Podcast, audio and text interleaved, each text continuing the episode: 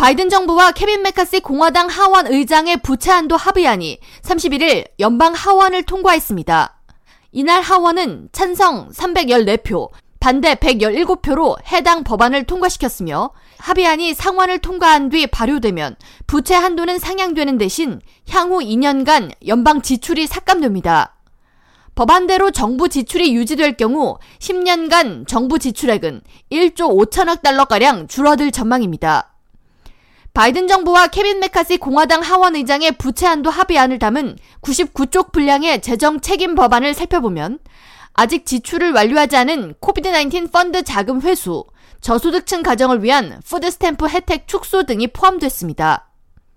기존의 food stamp에 가입한 고소득 연령층에 대한 혜택 기준에는 혜택을 받기 위해 49살까지의 성인은 월 최소 80시간의 일을 해야 하는 규정이 있지만 법안 통과가 실현될 경우 해당 규정은 오는 10월부터 강화돼 50세에서 52세 성인에게까지 일을 해야 하는 의무가 부여되고 내년 10월부터는 54세로 연령 기준이 높아집니다. 변화된 food stamp 규정으로 인해 수혜자 약 2만여 명이 혜택을 잃을 것으로 추산되며 대신 메디케이드 혜택은 변함없이 유지돼 다수의 서민들 의료 복지 피해는 최소화될 것으로 전망됩니다.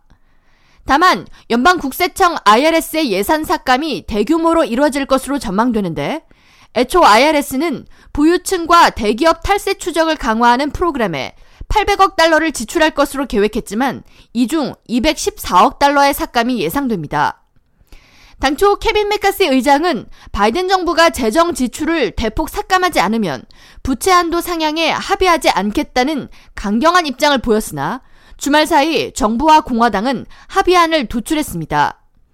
바이든 대통령은 이날 법원의 하원 통과에 대해 즉각 환영 의사를 밝히며 미 정부 채무 불이행을 차단함으로써 힘겹게 회복 중인 국가 경제를 보호하는 중요한 결정을 내렸다고 평했습니다.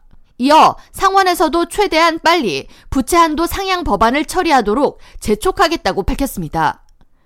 미 정부 부채는 지난 1월 기준 한도액인 31조 3,810억 달러에 달했으며 미 재무부가 정부 지출을 대신 감당해 왔습니다.